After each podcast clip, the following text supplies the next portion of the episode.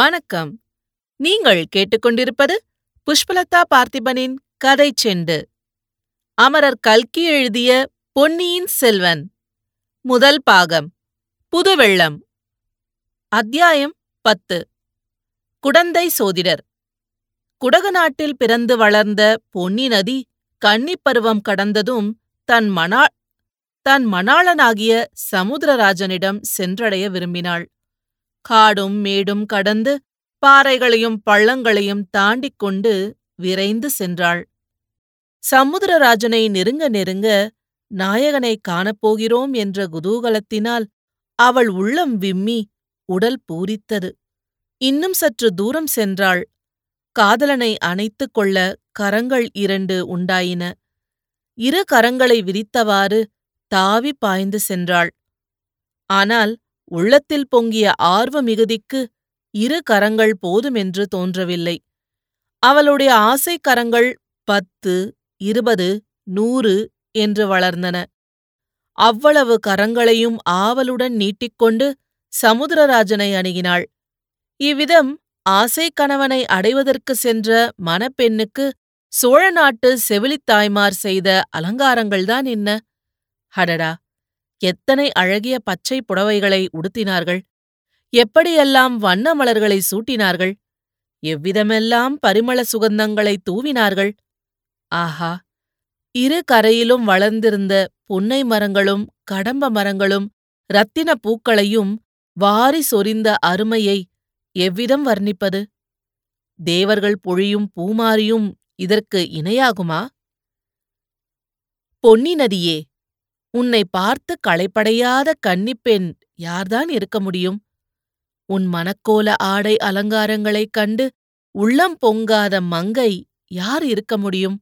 கல்யாண பெண்ணை சுற்றி ஊரிலுள்ள கன்னிப்பெண்கள் எல்லோரும் சூழ்ந்து கொள்வது போல் உன்னை நாடி பெண்கள் வந்து கூடுவதும் இயற்கையே அல்லவா? பொன்னி தன் மணாளனைத் தழுவிக்கொள்ள ஆசையுடன் நீட்டும் போர்க்கரங்களில் ஒன்றுக்குத்தான் அரிசிலாறு என்று பெயர். காவேரிக்கு தென்புறத்தில் மிக நெருக்கத்தில் அரிசிலாறு என்னும் அழகிய நதி அமைந்திருக்கிறது. அப்படி ஒரு நதி இருப்பது சற்று தூரத்தில் இருந்து வருகிறவர்களுக்கு சொல்லித்தான் தெரிய வேண்டும். இருபுறமும் அடர்த்தியாக வளர்ந்திருக்கும் இனிய பசுமரங்கள் அப்படி அந்நதியை மறைத்து விடுகின்றன. பிறந்தது முதலாவது அந்த புறத்தை விட்டு வெளியேறி அறியாத அரசகுலக் கன்னி என்றே அரிசிலாற்றை சொல்லலாம். அந்த கன்னி நதியின் அழகுக்கு இந்த உலகில் உவமையே கிடையாது. நல்லது, அந்த புறம் என்னும் எண்ணத்தை மறந்துவிட்டு நேயர்கள் நம்முடன் அரிசிலாற்றை நெருங்கி வருவார்களாக. சோலையாக நெருங்கி வளர்ந்திருந்த மரங்களுக்கிடையே புகுந்து வருவார்களாக. அடடா, இது என்ன அருமையான காட்சி! அழகுக்கு அழகு செய்வது போலும் அமுதத்துக்கு இனிப்பு ஊட்டுவது போலும் அல்லவா இருக்கிறது. சித்திர விசித்திரமாக செய்த அன்ன வடிவமான வண்ணப்படகில் வீற்றிருக்கும் இந்த வனிதாமணிகள் யார்? அவர்களில் நடுநாயகமாக நட்சத்திரங்களுக்கிடையில் பூரண சந்திரனைப் போல் 7 உலகங்களையும் ஆளப் பிறந்த ராணியைப் போல் காந்தியுடன் விளங்கும் இந்த நாரீமணியார்? அவளுக்கு அருகில் கையில் வீணையுடன் வீற்றிருக்கும் சாந்த சுந்தரியார்? இனிய குரல்களில் இசைப்பாடி நதி வெள்ளத்துடன் கீத வெள்ளமும் கலந்து பெருக செய்து கொண்டு வரும் இந்த கந்தர்வ பெண்கள் யார்? அவர்களில் ஒருத்தி மீனலோசினி, இன்னொருத்தி நீலலோசினி, ஒருத்தி தாமரைமுகத்தாள், இன்னொருத்தி கமல இதழ் நயனத்தாள். ஆஹா, வீணையை மீட்டுகிறாளே! அவளுடைய காந்தளை ஒத்த விரல்கள் வீணை தந்திகளில் அங்கும் இங்கும் சஞ்சரிக்கும் அழகை பார்த்து கொண்டே இருக்கலாம். அவர்கள் இசைக்கும் கீதத்தின் இனிமையைத்தான் என்ன என்று சொல்வது? அதை கேட்பதற்காக நதியின் வெள்ளம் கூட அல்லவா தன் ஓசையை நிறுத்தியிருக்கிறது. நதிக்கரை மரங்களில் வாழும் கிளிகளும் குயில்களும் கூட வாய்த்திரவா மௌனத்தில் ஆழ்ந்திருக்கின்றனவே. மனிதர்களாய் பிறந்தவர்கள் கேட்கும் செவி படைத்த பாக்கியசாலிகள். அந்த அமுதகானத்தை கேட்டு பரவசம் அடைவதில் வியப்பு என்ன? படகில் வரும் அப்பெண்கள் என்ன பாடுகிறார்கள் கேட்கலாம். மருங்கு வண்டு சிறந்து ஆர்ப்ப மணிப்பு ஆடை அது போர்த்து கருங்கயற்கண் விழித்தொல்கி நடந்தாய் வாழி காவேரி கருங்கயற்கண் விழித்து ஒல்கி நடந்தையெல்லாம் நின் கணவன் திருந்து செங்கோல் வளையாமை அறிந்தேன் வாழி காவேரி. பூவர் சோலை மயிலாட புரிந்து குயில்கள் இசைப்பாட காமர் மாலை அருகசைய நடந்தாய் வாழி காவேரி. காமர் மாலை அருகசைய நடந்தவெல்லாம் நின் கணவன் நாமவேலின் திறங்கண்டே அறிந்தேன் வாழி காவேரி. இந்த அமுத தமிழ் பாடல்களை எங்கேயோ கேட்டிருக்கிறோமல்லவா? ஆம், சிலப்பதிகாரத்தில் உள்ள வரி பாடல்கள் இவை. எனினும் இந்த பெண்கள் பாடும்போது முன் எப்போதும் இல்லாத வனப்பும் கவர்ச்சியும் பெற்று விளங்குகின்றன. இவர்கள் பொன்னி நதியின் அருமை தோழிகள் போலும். அதனாலேதான் இவ்வளவு பரவசமாக உணர்ச்சி ததும்ப பாடுகிறார்கள். அடடா, பாடலும் பண்ணும் பாவமும் எப்படி கலந்து இழைந்து குழைந்து இவர்களுடைய குரலிலிருந்து அமுத வெள்ளமாக பொழிகின்றன! பாட்டாவது பண்ணாவது கானமாவது இசையாவது அதெல்லாம் ஒன்றுமில்லை. இது ஏதோ மாயக்கலை. பாடுகிறவர்கள் கேட்பவர்கள் எல்லாரையும் பித்து பிடிக்கச் செய்யும் மந்திர வித்தை. படகு மிதந்து கொண்டே வந்து மரங்கள் சிறிது இடைவெளி தந்த ஓடத்துறையில் ஒதுங்கி நிற்கிறது. இரண்டு பெண்கள் இறங்குகிறார்கள். அவர்களில் ஒருத்தி ஏழுலகத்துக்கும் ராணி எனத் தகும் கம்பீர தோற்றமுடைய பெண்மணி. இன்னொருத்தி வீணை தந்திகளில் விரல்களை ஓட்டி இன்னிசை எழுப்பிய நங்கை. இருவரும் அழகிகள் என்றாலும் ஒருவருடைய அழகுக்கும் இன்னொருவருடைய அழகுக்கும் மிக்க வேற்றுமை இருந்தது. ஒருத்தி செந்தாமரை மலரின் கம்பீர சௌந்தரியமுடையவள், இன்னொருத்தி குமுத மலரின் இனிய அழகை உடையவள். ஒருத்தி பூரணச்சந்திரன், இன்னொருத்தி காலைப்பிறை. ஒருத்தி ஆடும் மயில், இன்னொருத்தி பாடும் குயில். ஒருத்தி இந்திராணி, இன்னொருத்தி மன்மதனின் காதலி. ஒருத்தி வேகவாகினியான கங்கா நதி, இன்னொருத்தி குழைந்து நெளிந்து செல்லும் காவேரி. வாசகர்களை மேலும் சந்தேக ஆராய்ச்சி நிலையில் விட்டு வைக்காமல் இவர்கள் இருவரும் யார் என்று சொல்லிவிடுகிறோம். கம்பீர தோற்றமுடைய மங்கைதான் சுந்தர சோழ மன்னரின் செல்வ புதல்வி குந்தவை. சரித்திரத்தில் ராஜராஜன் என்று புகழ்பெற்ற அருள்மொழிவர்மனின் சகோதரி, அரசிலங்குமரி என்றும் இளைய பிராட்டி என்றும் மக்களால் போற்றப்பட்ட மாதரசி, சோழ ராஜ்யத்தின் மகோனதத்திற்கு அடிகோலிய தமிழ் பெரும் செல்வி, ராஜராஜனுடைய புதல்வன் ராஜேந்திரனை எடுத்து வளர்த்து வீராதி வீரனாயும் மன்னாதி மன்னனாயும் ஆக்கிய தீர பெண்மணி. இன்னொருத்தி குந்தவை பிராட்டியுடன் இருக்கும் பாக்கியத்தை நாடி வந்த கொடும்பாளூர் சிற்றரசர் குலப்பெண், பிற்காலத்தில் சரித்திரத்திலேயே இணையில்லாத பாக்கியவதியாகப் போகிறவள். இன்று அடக்கமும் இனிமையும் சாந்தமும் உருவெடுத்து விளங்குகிறவள். இந்த இரு மங்கைமார்களும் படகிலிருந்து கரையில் இறங்கினார்கள். குந்தவை மற்ற தோழி பெண்களை பார்த்து, நீங்கள் இங்கேயே இருங்கள், ஒரு நாழிகை நேரத்தில் திரும்பி வந்துவிடுகிறோம் என்றாள். அந்த தோழி பெண்கள் அனைவரும் தெய்வ தமிழ்நாட்டில் பற்பல சிற்றரசர்களின் அரண்மனையில் பிறந்த அரசகுமாரிகள். குந்தவை தேவிக்கு தோழியாக இருப்பதை பிறர்க்கரும் பேராக கருதி பழையாறை அரண்மனைக்கு வந்தவர்கள். இப்போது தங்களில் ஒருத்தியை மட்டும் அழைத்துக் கொண்டு குந்தவை பிராட்டி கரையில் இறங்கி, போய்விட்டு விரைவில் வருகிறேன் என்றதும் அவர்களுடைய கண்களில் ஏமாற்றமும் அசூயையும் தோன்றின. கரையில் குதிரை பூட்டிய ரதம் ஒன்று சித்தமாயிருந்தது. வானதி, ரதத்தில் ஏறிக்கொள் என்றாள் குந்தவை தன் தோழியை பார்த்து. வானதி ஏறியதும் தானும் ஏறிக்கொண்டாள். ரதம் வேகமாய் சென்றது. அக்கா, நாம் எங்கே போகிறோம், எனக்கு சொல்லலாமா என்று வானதி கேட்டாள். சொல்லாமல் என்ன, குடந்தை சோதிடர் வீட்டுக்குப் போகிறோம் என்றாள் குந்தவை. சோதிடர் வீட்டுக்கு எதற்காகப் போகிறோம் அக்கா? என்னத்தை பற்றி கேட்பதற்காக? வேறு எதற்கு? உன்னை பற்றி கேட்பதற்காகத்தான். சில மாத காலமாக நீ இப்படி பிரம்மை பிடித்தவள் போலும் உடல் மெலிந்தும் வருகிறாயா? உனக்கு எப்போது பிரம்மை நீங்கி உடம்பு தேரும் என்று கேட்பதற்காகத்தான். அக்கா, தங்களுக்கு ரொம்ப புண்ணியம் உண்டு. எனக்கு உடம்புக்கு ஒன்றுமில்லை. என்னை பற்றி கேட்பதற்காக போக வேண்டாம், திரும்பி விடுவோம். இல்லை அடி அம்மா, இல்லை. உன்னை பற்றி கேட்பதற்காக இல்லை, என்னை பற்றி கேட்பதற்காகத்தான் போகிறேன். தங்களை பற்றி என்ன கேட்டு தெரிந்து கொள்ளப் போகிறீர்கள்? ஜோசியரிடம் கேட்டு என்ன தெரிந்து கொள்ளப் போகிறீர்கள்? எனக்கு கல்யாணமாகுமா அல்லது கடைசி வரையில் கன்னி பெண்ணாகவே இருந்து காலம் கழிப்பேனா என்று கேட்கப் போகிறேன். அக்கா, இதற்கு ஜோசியரிடம் போய் கேட்பானேன்? தங்களுடைய மனதையே அல்லவா கேட்க வேண்டும்? தாங்கள் தலையை அசைக்க வேண்டியதுதான். இமயமலை முதலாவது குமரிமுனை வரையில் உள்ள 56 தேசத்து ராஜாக்களும் போட்டி போட்டுக்கொண்டு ஓடி வரமாட்டார்களா? ஏன், கடல் கடந்த தேசங்களிலே இருந்தெல்லாம் கூட வருவார்களே. தங்களை கைப்பிடிக்கும் பேரு எந்த வீரராஜகுமாரனுக்கு கொடுத்து வைத்திருக்கிறதோ அதை தாங்கள் அல்லவா தீர்மானிக்க வேண்டும். வானதி, நீ சொல்வதெல்லாம் உண்மை என்று வைத்துக்கொண்டாலும் அதற்கு ஒரு தடை இருக்கிறது.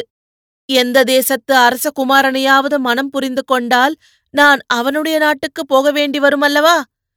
எனக்கு இந்த பொன்னி நதி பாயும் சோழ நாட்டிலிருந்து வேறொரு நாட்டுக்கு போக பிடிக்கவில்லையடி. வேறு நாட்டுக்கு போவதில்லை என்று நான் சபதம் எடுத்துக்கொண்டிருக்கிறேன். அது ஒரு தடையாகாது. தங்களை மனம் புரிந்து கொள்ளும் எந்த ராஜகுமாரனும் தங்கள் காலில் விழுந்து கிடக்கும் அடிமையாகவே இருப்பான். இங்கேயே இருக்க வேண்டுமென்றாலும் இருந்துவிட்டு போகிறான். ஆஹா, எலியை பிடித்து மடியில் வைத்து கட்டிக்கொள்வது போல் வேறு தேசத்து ராஜகுமாரனை நம் ஊரிலேயே கொண்டு வைத்துக் கொள்ளவா சொல்கிறாய்? அதனால் என்னென்ன தொல்லைகளெல்லாம் விளையும் தெரியுமா? எப்படியும் பெண்ணாய் பிறந்தவர்கள் ஒரு நாள் கல்யாணம் செய்து கொண்டுதானே தீர வேண்டும். அப்படி ஒரு சாஸ்திரத்திலும் சொல்லி இருக்கவில்லையடி வானதி. ஔவையாரை பார், அவள் என்றும் கண்ணியழியாத கவீஸ்வரியாக பலகாலம் ஜீவித்திருக்கவில்லையா? ஔவையார் இளம்பிராயத்திலேயே கடவுளின் வரத்தினால் கிழவியாக போனவள். தாங்கள் அதைப்போல் ஆகவில்லையே. சரி, அப்படி கல்யாணம் செய்து கொள்வது என்று புறப்பட்டால் அனாதையான சோழ நாட்டு வீரன் ஒருவனையே நான் மணந்து கொள்வேன். அத்தகையவனுக்கு ராஜ்யம் இராது. என்னை அழைத்துக்கொண்டு வேறு ஒரு தேசத்துக்கு போக வேண்டும் என்று சொல்ல மாட்டான். இங்கேயே சோழ நாட்டிலேயே இருந்து விடுவான். அக்கா, அப்படியானால் இந்த சோழ நாட்டை விட்டு போக மாட்டீர்களே? ஒரு நாளும் போக மாட்டேன். சொர்க்கலோகத்துக்கு என்னை அரசியாக்குவதாக சொன்னாலும் போக மாட்டேன். இன்றைக்குதான் என் மனம் நிம்மதியடைந்தது. அது என்னடி? நீங்கள் வேறு நாட்டுக்கு போனால் நானும் உங்களோடு வந்தே தீர வேண்டும். உங்களை விட்டு பிரிந்திருக்க என்னால் முடியாது. அதே சமயத்தில் இந்த சோழவள நாட்டை பிரிந்து போகவும் எனக்கு மனமில்லை. கல்யாணமானால் நீ பிரிந்து போய்தானே தீர வேண்டும். நான் கல்யாணமே செய்து கொள்ளப் போவதில்லை அக்கா. அடியே, எனக்கு செய்த உபதேசமெல்லாம் எங்கே போயிற்று? தங்களைப் போலவா நான்? அடிக்கள்ளி, எனக்கு எல்லாம் தெரியும். என் கண்ணில் மண்ணை தூவலாமென்றா பார்க்கிறாய்? உனக்கு சோழ நாட்டின் மீது அபிமானம் ஒன்றும் கிடையாது. நீ ஆசை வைத்திருக்கும் சோழ நாடு வாளும் வேலும் தாங்கி ஈழ நாட்டுக்கு யுத்தம் செய்ய அல்லவா போயிருக்கிறது. உன் அந்தரங்கம் எனக்கு தெரியாது என்றா நினைத்தாய்? அக்கா, அக்கா, நான் அவ்வளவு மடமதி உடையவளா? சூரியன் எங்கே? காலை பனித்துளி எங்கே? சூரியனுடைய நட்புக்கு பனித்துளி ஆசைப்பட்டால் என்ன பயன்? பனித்துளி சிறியதுதான், சூரியன் பெரியது பிரகாசமானதுதான். ஆனாலும் பனித்துளி அப்படிப்பட்ட சூரியனை சிறைப்படுத்தி தனக்குள் வைத்திருக்கிறதோ இல்லையோ? வானதி உற்சாகமும் ஆர்வமும் நிறைந்த குரலில், அப்படியா சொல்கிறீர்கள்? பனித்துளி கூட சூரியனை அடையலாம் என்று சொல்கிறீர்களா என்றாள். பிறகு திடீரென்று மனசோர்வு வந்துவிட்டது. பனித்துளி ஆசைப்படுகிறது, சூரியனையும் சிறைப்பிடிக்கிறது. ஆனால் பலன் என்ன? சிறிது நேரத்துக்கெல்லாம் சரியான தண்டனை அடைகிறது. வெயிலில் உலர்ந்து இருந்த இடம் தெரியாமல் மறைகிறது. அது தவறு வானதி. பனித்துளியின் ஆசையைக் கண்டு சூரியன் தன்னுடைய பனித்துளியை ஐக்கியப்படுத்திக் கொள்கிறான். தன் ஆசை குகந்த பனித்துளி பெண் பிற புருஷர் கண்ணில் படக்கூடாது என்று அவன் எண்ணம். இரவு வந்ததும் மறுபடியும் வெளியே விட்டுவிடுகிறான். மறைந்த பனித்துளி மறுபடியும் வந்து உதிக்கிறதல்லவா? அக்கா, இதெல்லாம் என்னை தேற்றுவதற்காக சொல்கிறீர்கள். அப்படியானால் உன் மனதில் ஒரு குறை இருக்கிறது என்று சொல்லு. இத்தனை நாள் இல்லவே இல்லை என்று சாதித்தாயே, அதனால்தான் குடந்தை சோதிடரிடம் போகிறேன். என் மனதில் குறை இருந்தால் அதை பற்றி கேட்க சோதிடரிடம் போய் என்ன பயன் என்று கூறி வானதி பெருமூச்செறிந்தாள். குடந்தை சோதிடரின் வீடு அந்த நகரின் ஒரு மூலையில் காளி கோயிலுக்கு அருகில் ஒரு தனித்த இடத்தில் இருந்தது. குடந்தை நகருக்குள் புகாமலேயே நகரை சுற்றி கொண்டு ரதம் அந்த வீடு சென்று அடைந்தது. ரதசாரதி ரதத்தை தங்கு தடையின்றி அங்கே ஓட்டிக்கொண்டு போய் சேர்த்ததை பார்த்தால் அவன் அதற்கு முன் பலமுறை அங்கே ரதம் ஓட்டிக்கொண்டு சென்றிருக்க வேணும் என்று தோன்றியது. வீட்டு வாசலில் சோதிடரும் அவருடைய சீடர் ஒருவரும் ஆயத்தமாக காத்திருந்தார்கள். சோதிடர் மிக்க பக்தி மரியாதையுடன் வந்தவர்களை வரவேற்று உபசரித்தார். பெருமாட்டி, கலைமகளும் திருமகளும் ஓருருவாய் வந்த தாயே, வரவேணும் வரவேணும். இந்த ஏழையின் குடிசை செய்த பாக்கியம், மறுமுறை தாங்கள் இக்குடிசையை தேடி வந்தீர்கள் என்றார். சோதிடரே, இந்த வேளையில் தங்களை தேடிக்கொண்டு வேறு யாரும் இங்கு வரமாட்டார்கள் அல்லவா என்றாள் குந்தவை. வரமாட்டார்கள் தாயே, இப்போதெல்லாம் என்னை தேடி அதிகம் பேர் வருவதே இல்லை. உலகத்தில் கஷ்டங்கள் அதிகமாகும் போதுதான் சோதிடர்களை தேடி மக்கள் அதிகமாக வருவார்கள். இப்போது தங்களுடைய திருத்தந்தை சுந்தர சோழரின் ஆட்சியில் குடிகளுக்கு கஷ்டம் என்பதே கிடையாது. எல்லோரும் சுக சௌக்கியங்களுடன் சகல சம்பத்துகளையும் பெற்று சந்தோஷமாக வாழ்கிறார்கள். என்னை தேடி ஏன் வருகிறார்கள் என்றார் சோதிடர். அப்படியானால் எனக்கு ஏதோ கஷ்டம் வந்திருப்பதனால்தான் உம்மை தேடி வந்திருக்கிறேன் என்று சொல்கிறீராக்கும். இல்லை பெருமாட்டி, இல்லவே இல்லை. நவநிதியும் கொழிக்கும் பழையாறை மன்னரின் திருக்குமாரிக்கு கஷ்டம் வந்தது என்று எந்த குருடன்தான் சொல்லுவான்? உலகத்தில் மக்களுக்கு கஷ்டமே இல்லாமற் போய்விட்டபடியால் இந்த ஏழை சோதிடனுக்கு மட்டும் கஷ்டம் வந்திருக்கிறது. இவனை மட்டும் கவனிப்பார் இல்லை. ஆகையால் இந்த ஏழையின் கஷ்டத்தை தீர்ப்பதற்காக அம்பிகையைப் போல் வந்திருக்கிறீர்கள். தாயே, குடிசைக்குள்ளே வந்தருள வேண்டும். இங்கேயே தங்களை நிறுத்தி வைத்திருப்பது நான் செய்யும் அபச்சாரம் என்று ஜோசியர் சமத்காரமாக பேசினார். ரதசாரதியை பார்த்து குந்தவை, ரதத்தை கோயிலுக்கு சமீபம் கொண்டு போய் ஆலமரத்தின் நிழலில் நிறுத்திவை என்றாள். பிறகு சோதிடர் வழிகாட்டி முன் செல்ல குந்தவையும் வானதியும் அவ்வீட்டுக்குள்ளே சென்றார்கள். சோதிடர் தம் சீடனை பார்த்து, அப்பனே, வாசலில் ஜாக்கிரதையாக நின்று கொண்டிரு. தப்பித் தவறி யாராவது வந்தாலும் உள்ளே விடாதே என்று எச்சரித்தார். அரசகுமாரியை வரவேற்பதற்கு உகந்ததாக சோதிடரின் கூடம் அழகு செய்யப்பட்டிருந்தது. சுவரில் ஒரு மாடத்தில் அம்பிகையின் படம் அலங்கரிக்கப்பட்டு விளங்கியது. அமருவதற்கு 2 பீடங்கள் சித்தமாயிருந்தன. குத்துவிளக்கு எரிந்தது. அங்கும் இங்கும் கோலங்கள் பொழிந்தன. ராசி சக்கரங்கள் போட்ட பலகைகளும் ஓலைச்சுவடிகளும் சுற்றிலும் இறைந்து கிடந்தன. பெண்மணிகள் இருவரும் பீடங்களில் அமர்ந்த பிறகு சோதிடரும் உட்கார்ந்தார். அம்மணி, வந்த காரியம் இன்னதென்பதை தயவுசெய்து சொல்லி அருள வேணும் என்றார். ஜோசியரே, அதையும் தாங்கள் ஜோதிடத்திலேயே பார்த்து தெரிந்து கொள்ளக்கூடாதா என்றாள் குந்தவை. அகட்டும் தாயே என்று கூறி ஜோதிடர் கண்ணை மூடிக்கொண்டு சிறிது நேரம் ஏதோ மந்திரம் ஜபித்துக் கொண்டிருந்தார். பிறகு கண்ணை திறந்து பார்த்து, கோமாட்டி, இந்த கன்னிப்பெண்ணின் ஜாதகம் பற்றி கேட்பதற்காகவே இன்று முக்கியமாக வந்திருக்கிறீர்கள். அவ்விதம் தேவி பராசக்தியின் அருள் சொல்கிறது, உண்மைதானா என்றார். ஆஹா, பிரமாதம்! உங்களுடைய சக்தியை என்னவென்று சொல்வது? ஆம் ஜோசியரே, இந்த பெண்ணை பற்றி கேட்கத்தான் வந்தேன். 1 வருஷத்துக்கு முன்பு இவள் பழையாறை அரண்மனைக்கு வந்தாள். வந்து 8 மாத காலம் மிக குதூகலமாயிருந்து வந்தாள். என் தோழியருக்குள்ளே இவள்தான் சிரிப்பும் விளையாட்டும் கலகலப்புமாக இருந்து வந்தாள். 4 மாதமாக இவளுக்கு என்னவோ நேர்ந்திருக்கிறது. அடிக்கடி சோர்ந்து போகிறாள். பிரம்மை பிடித்தாற்போல் இருக்கிறாள். சிரிப்பையே மறந்துவிட்டாள். உடம்புக்கு ஒன்றுமில்லை என்கிறாள். இவள் பெற்றோர்கள் நாளைக்கு வந்து கேட்டால் என்ன மறுமொழி சொல்வதென்றே தெரியவில்லை. தாயே, கொடும்பாளூர் கோமகளின் செல்வ புதல்விதானே இவர். இவருடைய பெயர் வானதிதானே என்றார் ஜோதிடர். ஆமாம், உமக்கு எல்லாம் தெரிந்திருக்கிறதே. இந்த அரசிலங்குமரியின் ஜாதகம் கூட என்னிடம் இருக்கிறது. சேர்த்து வைத்திருக்கிறேன், சற்று பொறுக்க வேணும் என்று சொல்லிவிட்டு ஜோதிடர் பக்கத்திலிருந்த ஒரு பழைய பெட்டியை திறந்து சிறிது நேரம் புரட்டினார். பிறகு அதிலிருந்து ஒரு ஜாதக குறிப்பை எடுத்து கவனமாய் பார்த்தார். இத்துடன் இந்த அத்தியாயம் முடிவடைகிறது. மீண்டும் அடுத்த அத்தியாயத்தில் சந்திப்போம். இது போன்ற பல சுவாரஸ்யமான கதைகளை கேட்க கதை செண்டு சேனலை லைக் பண்ணுங்க, கமெண்ட் பண்ணுங்க, ஷேர் பண்ணுங்க. மறக்காம சப்ஸ்கிரைப் பண்ணாதவங்க சப்ஸ்கிரைப் பண்ணிடுங்க. நன்றி.